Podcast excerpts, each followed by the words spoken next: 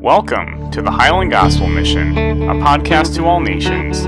Each week, Pastor Keith will deliver a Holy Spirit inspired message from Highland Southern Baptist Church to the rest of the world. If you have a Bible, we encourage you to read along and study the Word for deeper understanding.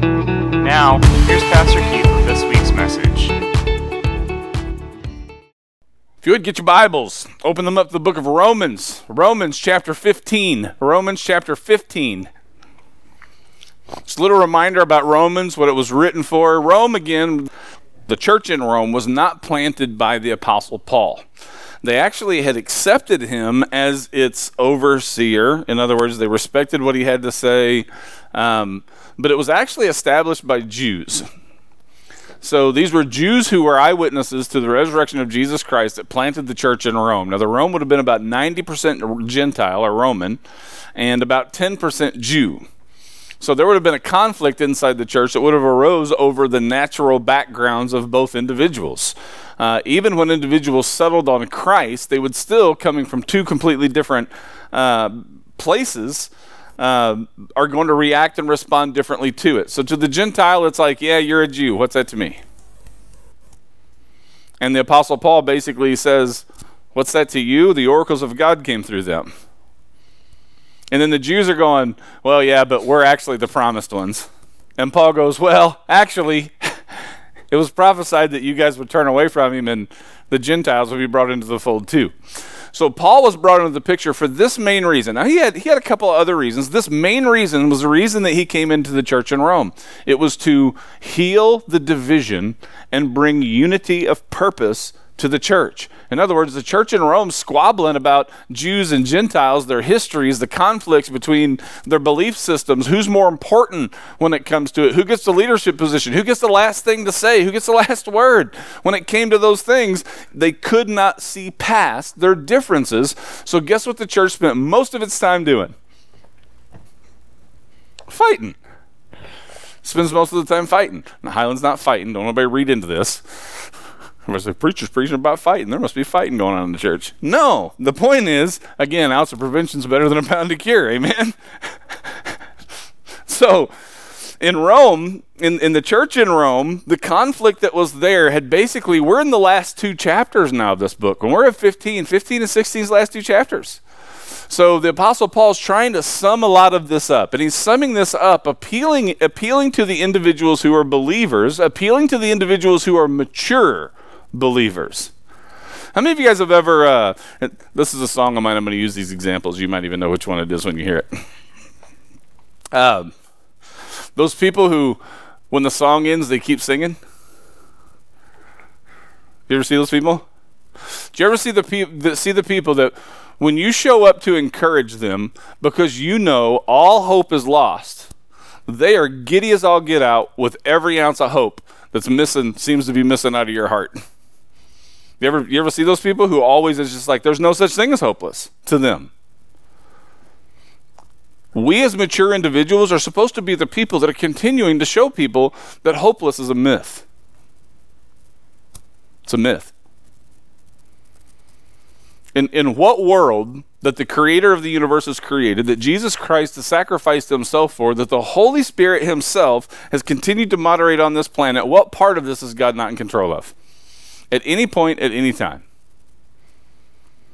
He's in control of every bit of it. He can flip the switch whenever he wants to. You know, my problem is not that God says that he'll never put more on me than I can handle. My problem is he he thinks I can handle more than I do. And we know the truth is, we can handle more than we do, than we believe that we can. Amen? But here's what we don't need we don't need heretical ideals coming into our minds and turning us into something other than what Jesus Christ wants us to be. And I'm talking about that breeze that blows every day. You know what I'm talking about. That type of morning when you get up in the morning and you seem just fine and it takes less than an hour for it to get turned on its ear. The kind of day where we, even as individuals, may look at other individuals differently. you guys do know that you look at people differently based on your emotional state, right?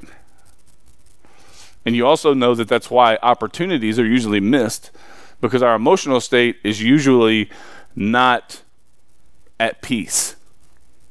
In other words, our brains are running around so fast inside our skulls that we're not thinking about anything else. We're not looking at anything else. We're not thinking about. But, but here's the deal how much hopeless is there going on in the world around us today?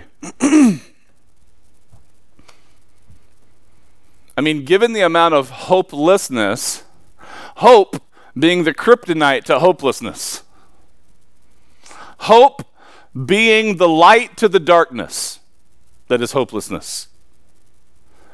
All of the hopelessness, when it shows up on the scene, how much can it hide the light? Are we seeing more hopelessness or hope out there?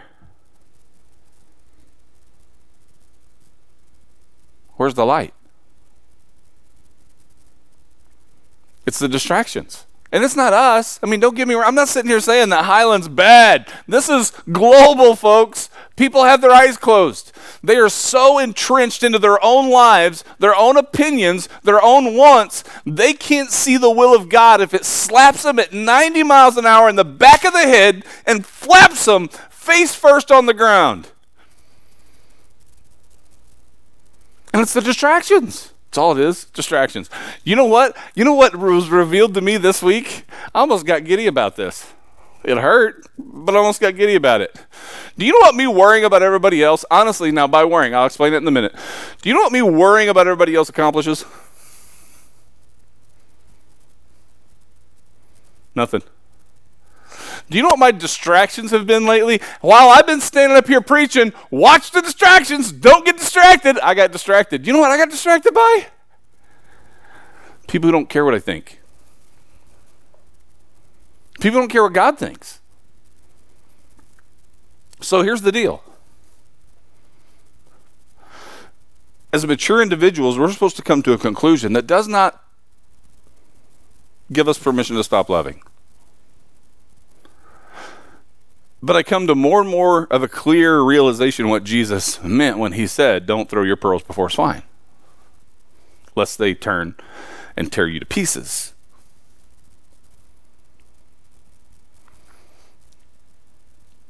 If Rome, if the church in Rome, the Romans and the Jews, were left to their own devices, they would have eaten each other alive. What was the core of the problem. The Jews thought way too much about what they believed. The Gentiles thought way too much about what they believed. None of them were thinking about what it was that they should believe. And instead of picking out the things that divide them, they should have been picking out the things that unite them. Because the truth is, I won't agree 100% with any of you that are in here. You decide you want to do something a way that I would do different, I need to let you do it the way that you want to do it. Why create conflict where there shouldn't be any? Why should I form a committee to turn all of the ministries in the church upside down when I have a Rosie who's capable of turning the children's ministry upside down? right? I have Sunday school teachers who are adults classes, women's ministry leaders. I have people who are around me who can turn this upside down. Amen. This is where he gets to this, though. Take a look. Chapter 15, start with verse 1.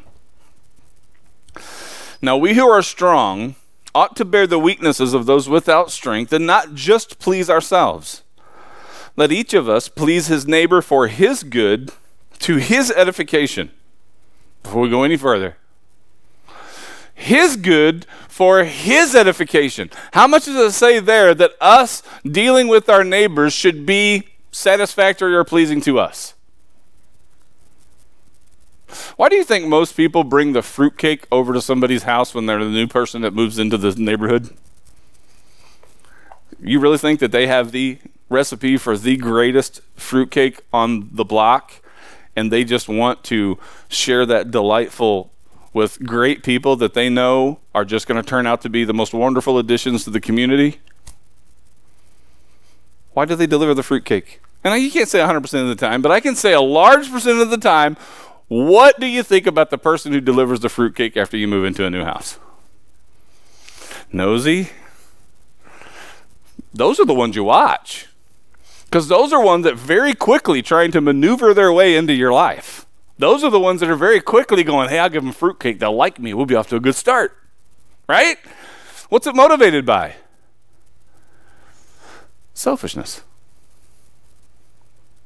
A lot of good is motivated by selfishness. Have you ever had anybody do something that was great and then call you and tell you about it?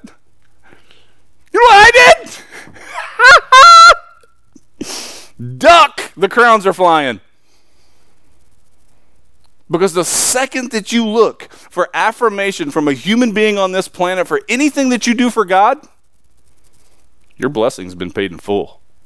You get nothing else. So enjoy the pat on the back. Mature individuals, those individuals who are grown, those individuals are the ones who should be able to say with a straight face that I can do what I need to do, knowing the benefit to the recipient of that. Who's going to take care of me? The one who's responsible to take care of me from the get go. Yeah, he does that through family. He does that through a church family. This is where it's got to start. This is where centering my brain back into the place where I'm actually saying, I can't force people to trust in Jesus, and I can't force people for this to, to make this real. I can't. And it'll drive me nuts trying to. I, I love people, I do. I also don't. I mean, that's the, com- the complexity of the relationship. It doesn't have to do with the genetic makeup of, of, of, a, of a person specifically. It just has to do with more of a type, I guess. The type that, honestly, I was like, it was pretty rare. I've seen it two or three times over my lifetime.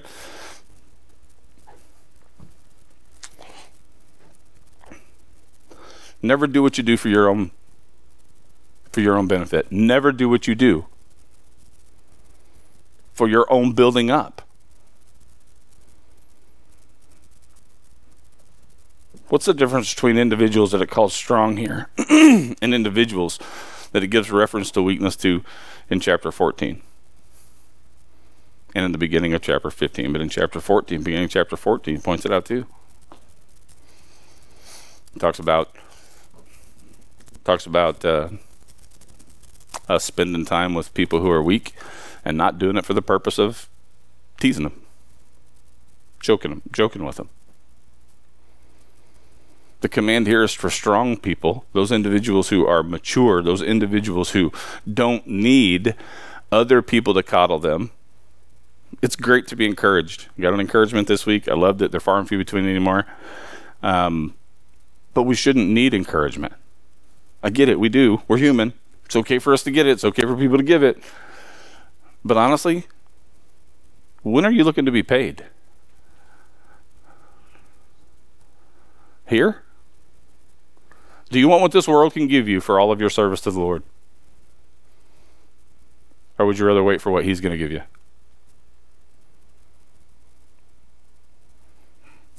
So He uses this word for us as individuals to understand that there's responsibility in this that does go a long ways. When he looks at verse, look at that. look at verse 3. For even Christ did not please himself, but as it is written, the reproaches of those who reproached thee fell upon me. You know what that verse basically says? Jesus took a bullet for you. What was selfish about that? That's what that verse is saying. He's saying, you got yourself crossways with, with the creator of the universe judgment was yours. And Jesus jumped in front of you and he took that bullet. Why would they be pointing this out to us if it wasn't for the sake of an example? No greater love has any man than this. Can somebody finish it? He lays life down for his friends. This life's about sacrifice. Verse 4 he says, for, for whatever was written in earlier times was written for our instruction, that through perseverance and the encouragement of the Scriptures we might have hope. Through the perseverance and encouragement of people. So it says, what about the encouragement of the perseverance and encouragement of things? Church. That's got to be it. Scripture. Look at this verse again. For whatever was written in earlier times was written for whose instruction? Why didn't they put a name in there? Because it wasn't just true for the people that was writing it back then, it's just as true as the people that are reading it now 2,000 years later. For whatever was written in earlier times was written for our instruction. You ready for this? I'm gonna make, I haven't you guys do this in a long time. You're going to read this along with me, but instead of our, you're going to put my in its place. All right? For whatever was written in earlier times was written for my instruction, so that through perseverance and the encouragement of the scriptures we might have hope. You're not going to find it in your satisfactions. There's nothing wrong with you enjoying food. There's nothing wrong with you enjoying programs. There's nothing wrong with you enjoying things. But those things aren't going to get it done. They're not going to bring hope into the picture. The only thing that brings hope into the picture is that Scripture. Because it's God's word directly to us, unadulterated, unmanipulated, unsoaked, unstripped. It is what it is, and we know what it is.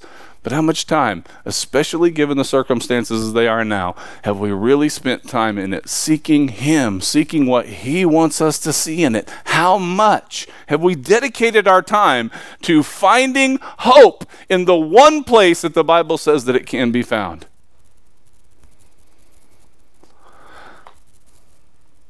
You ever wonder why a person has the ability to, to uh, reflect hope? What kind of people reflect hope? To people who are full of Scripture.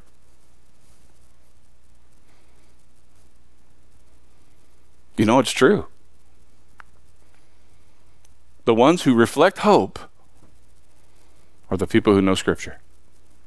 And not just know it, but believe it. And you know as well as I do, some of the things we face in this world and some of the circumstances we have to go through, they're hard.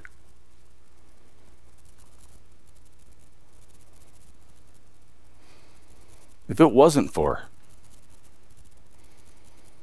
the, perse- the perseverance and the encouragement of the scriptures, I could tell you exactly where I'd be, and it wouldn't be here. And I'm sure every one of you that are in this place that have trusted in Jesus Christ see it the exact same way. Because He's held your hand, He's walked you through hard times, He's seen you through difficulties, He's continued to provide, He's continued to protect, He's continued to take care of.